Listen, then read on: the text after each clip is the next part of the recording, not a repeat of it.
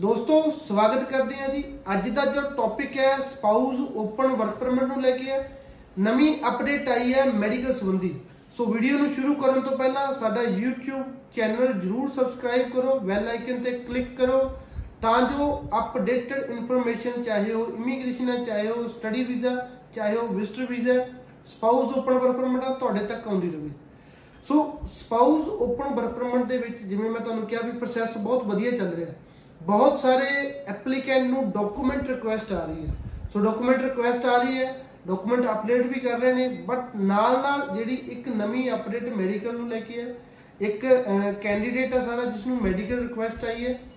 ਪਹਿਲਾਂ ਸਪਾਊਸ ਦੀ ਫਾਈਲ ਲੱਗੀ ਸੀ, ਉਸ ਤੋਂ ਬਾਅਦ ਡਾਕੂਮੈਂਟ ਰਿਕੁਐਸਟ ਹੈ ਡਾਕੂਮੈਂਟ ਸਬਮਿਟ ਕਰਤੇ ਦੈਨ ਇੱਕ ਹੋਰ ਰਿਕੁਐਸਟ ਆਈ ਮੈਡੀਕਲ ਨੂੰ ਲੈ ਕੇ। ਸੋ ਕਿਤੇ ਨਾ ਕਿਤੇ ਜਿਹੜੀ ਐਪਲੀਕੇਸ਼ਨ ਡਿਲੇ ਹੋਈ ਹੈ। ਸੰਦੀਪ ਕੌਰ ਐਪਲੀਕੈਂਟ ਦਾ ਨੇਮ ਸੀ, ਸੰਦੀਪ ਕੌਰ ਦੀ ਜਿਹੜੀ ਫਾਈਲ ਸੀਗੀ, ਉਹ ਮਈ ਦੇ ਵਿੱਚ ਸਬਮਿਟ ਹੋਈ ਸੀ। ਉਸ ਤੋਂ ਬਾਅਦ ਅੱਗੇ ਜਾ ਕੇ ਇਹਨਾਂ ਨੂੰ 25 ਮਾਰਚ ਨੂੰ ਜਿਹੜੀ ਡਾਕੂਮੈਂਟ ਰਿਕੁਐਸਟ ਆ ਗਈ। ਸੋ ਡਾਕੂਮੈਂਟ ਰਿਕੁਐਸਟ ਜਦੋਂ ਇਹਨਾਂ ਦੇ ਸਪਾਊਸ ਕੋਲ ਪੋਸਟ ਗ੍ਰੈਜੂਏਟ ਵਰਕ ਪਰਮਿਟ ਨਹੀਂ ਸੀ ਡਾਕੂਮੈਂਟ ਵਰਕ ਪਰਮਿਟ ਮੰਗਿਆ ਗਿਆ। ਉਹਨਾਂ ਕੋਲ ਜੌਬ ਵੀ ਉਹਨਾਂ ਨੇ ਅਜੇ ਸਟਾਰਟ ਨਹੀਂ ਕੀਤੀ ਸੀ ਬਟ ਇਹਨਾਂ ਨੂੰ ਟਾਈਮ ਦਿੱਤਾ ਸੀ। ਸੋ ਉਸ ਤੋਂ ਬਾਅਦ ਜਦੋਂ ਇਹਨਾਂ ਦੀ ਡਾਕੂਮੈਂਟ ਅਸੀਂ ਅਪਡੇਟ ਕੀਤੀ ਹੈ 6 ਜੁਲਾਈ ਨੂੰ 6 ਜੁਲਾਈ ਨੂੰ ਇਹਨਾਂ ਦਾ ਮੈਡੀਕਲ ਜਿਹੜਾ ਹੈਗਾ, ਉਹ ਡੇਢ ਤੋਂ 2 ਮਹੀਨਿਆਂ ਦਾ ਬੈਲੈਂਸ ਸੀਗਾ, ਹਜੇ ਪਿਆ ਸੀ।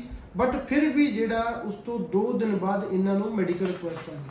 ਸੋ ਕਿਤੇ ਨਾ ਕਿਤੇ ਇਹ ਇੱਕ ਨਵੀਂ ਅਪਡੇਟ ਹੀ ਕਹਿ ਸਕਦੇ ਹਾਂ ਕਿਉਂਕਿ ਇਸ ਤੋਂ ਪਹਿਲਾਂ ਜਦੋਂ ਕਿਸੇ ਦਾ ਮੈਡੀਕਲ ਵੈਲਿਡ ਹੋਵੇ, ਉਸ ਨੂੰ ਕਦੇ ਵੀ ਮੈਡੀਕਲ ਰਿਕੁਐਸਟ ਨਹੀਂ ਆਈ।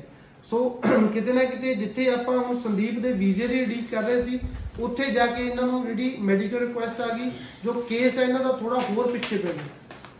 ਤੁਸੀਂ ਦੇਖ ਸਕਦੇ ਹੋ ਮੈਡੀਕਲ ਰਿਕੁਐਸਟ ਸੋ ਕੋਈ ਵੀ ਐਪਲੀਕੈਂਟ ਜਿਸ ਦੀ ਸਪਾਊਸ ਦੀ ਫਾਈਲ ਪ੍ਰੋਸੈਸ ਦੇ ਵਿੱਚ ਹੈ ਤੁਹਾਡੀ ਫਾਈਲ ਪ੍ਰੋਸੈਸ ਹੋਈ ਵੀ ਨੂੰ 8 ਮਹੀਨੇ ਹੋ ਗਏ 10 ਮਹੀਨੇ ਹੋ ਗਏ, ਜਿਹੜਾ ਤੁਹਾਡਾ ਮੈਡੀਕਲ ਨੂੰ ਵੀ ਜਿਹੜੇ ਕਰਵਾਏ ਨੂੰ 8 ਮਹੀਨੇ ਜਾਂ 10 ਮਹੀਨੇ ਹੋ ਗਏ ਆ 2 ਮਹੀਨੇ ਦਾ ਤੁਹਾਡਾ ਮੈਡੀਕਲ ਰਹਿੰਦਾ, ਤੁਹਾਨੂੰ ਡਾਕੂਮੈਂਟ ਰਿਕੁਐਸਟ ਆਈ ਹੈ, ਤੁਸੀਂ ਡਾਕੂਮੈਂਟ ਸਬਮਿਟ ਕਰਨਾ ਨਾਲ ਨਾਲ ਜਿਹੜਾ ਆਪਣਾ ਮੈਡੀਕਲ ਕਰਵਾ ਕੇ ਵੀ ਸਬਮਿਟ ਕਰੋ, ਤਾਂ ਜੋ ਇਦਾਂ ਨਾ ਹੋਵੇ, ਤੁਸੀਂ ਉਹ ਚੀਜ਼ ਅਪਡੇਟ ਕਰਤੀ ਹੈ ਡਾਕੂਮੈਂਟ ਅਪਲੋਡ ਕਰਤੇ ਆ ਉਸ ਤੋਂ ਬਾਅਦ ਤੁਹਾਨੂੰ ਅਗੇਨ ਮੈਡੀਕਲ ਰਿਕੁਐਸਟ ਆ ਗਿਆ ਉਹੀ ਤੁਹਾਡਾ ਕੇਸ ਜਿਹੜਾ 2 ਤੋਂ 3 ਮਹੀਨੇ ਜਿਹੜਾ ਉਹ ਹੋਰ ਲੇਟ ਹੋ ਜਾਂਦਾ, ਕਿਉਂਕਿ ਕਈ ਵਾਰ ਡਾਕਟਰ ਨਹੀਂ ਅੱਗੇ ਮੈਡੀਕਲ ਭੇਜਦੇ ਤੇ ਕਈ ਵਾਰ ਅੱਗੇ ਜਿਹੜੇ ਪਾਸ ਕਰਨ ਵਾਲੇ ਉਹ ਮੈਡੀਕਲ ਪਾਸ ਨਹੀਂ ਕਰਦੇ। ਸੋ ਉਸ ਦੇ ਵਿੱਚ ਲਾਸ ਕਿਸ ਦਾ ਹੁੰਦਾ? ਲਾਸ ਐਪਲੀਕੈਂਟ ਦਾ ਹੁੰਦਾ ਜਿਸ ਦਾ ਸਪਾਊਸ ਕੈਨੇਡਾ ਚ ਕੈਨੇਡਾ ਦੇ ਵਿੱਚ ਆ, ਉਹ ਇੱਥੇ ਹੈ ਸੋ ਉਹੀ ਜਿਹੜਾ ਟਾਈਮ ਹੈ ਦਿਨੋਂ ਦਿਨ ਉਹਨੇ ਟਾਈਮ ਤੋਂ ਤੁਹਾਨੂੰ ਘੱਟ ਵੀਜ਼ਾ ਮਿਲਣਾ, ਉਹਨਾਂ ਤੁਸੀਂ ਲੇਟ ਜਾਓਗੇ, ਉਹਨਾਂ ਲੇਟ ਕੰਮ ਸਟਾਰਟ ਕਰੋਗੇ। ਸੋ ਕਿਤੇ ਨਾ ਕਿਤੇ ਹਰ ਇੱਕ ਚੀਜ਼ ਜਿਹੜੀ ਹੈਗੀ ਆ 2-3 ਮਹੀਨੇ ਪਿੱਛੇ ਪੈ ਜਾਂਦੀ ਹੈ। ਸੋ ਨੈਕਸਟ ਟਾਈਮ ਧਿਆਨ ਰੱਖਣਾ, ਮੈਂ ਦੁਬਾਰਾ ਦੱਸ ਦਿੰਦਾ ਸਪਾਊਸ ਓਪਨ ਵਰਕ ਪਰਮਿਟ ਦੀ ਜਿੰਨੇ ਵੀ ਐਪਲੀਕੈਂਟਾਂ ਦੀ ਫਾਈਲ ਪ੍ਰੋਸੈਸ ਦੇ ਵਿੱਚ ਆ, ਉਹਨਾਂ ਦੀ ਐਪਲੀਕੇਸ਼ਨ ਲੱਗੀ ਨੂੰ ਜਿਹੜਾ ਟਾਈਮ ਹੋ ਗਿਆ, ਉਸ ਤੋਂ ਬਾਅਦ ਉਹਨਾਂ ਨੂੰ ਡਾਕੂਮੈਂਟ ਰਿਕੁਐਸਟ ਆ ਗਈ ਹੈ। ਜਾਂ ਡਾਕੂਮੈਂਟ ਰਿਕੁਐਸਟ ਨਹੀਂ ਵੀ ਆਈ ਆ, ਤੁਹਾਡੀ ਐਪਲੀਕੇਸ਼ਨ ਲੱਗੀ ਨੂੰ 8 ਜਾਂ 10 ਮਹੀਨੇ ਹੋ ਗਏ ਨੇ, ਤੁਹਾਡਾ ਜਿਹੜਾ ਮੈਡੀਕਲ ਹੈ, ਉਹ 2 ਮਹੀਨੇ ਜਾਂ 1.5 ਮਹੀਨੇ ਦੇ ਲਈ ਵੈਲਿਡ ਰਹਿ ਗਿਆ। ਸੋ ਨਵਾਂ ਮੈਡੀਕਲ ਕਰਵਾ ਕੇ ਟਾਈਮ ਤੋਂ ਪਹਿਲਾਂ ਹੀ ਆਪਣੀ ਐਪਲੀਕੇਸ਼ਨ ਦੇ ਵਿੱਚ ਅਪਡੇਟ ਕਰੋ।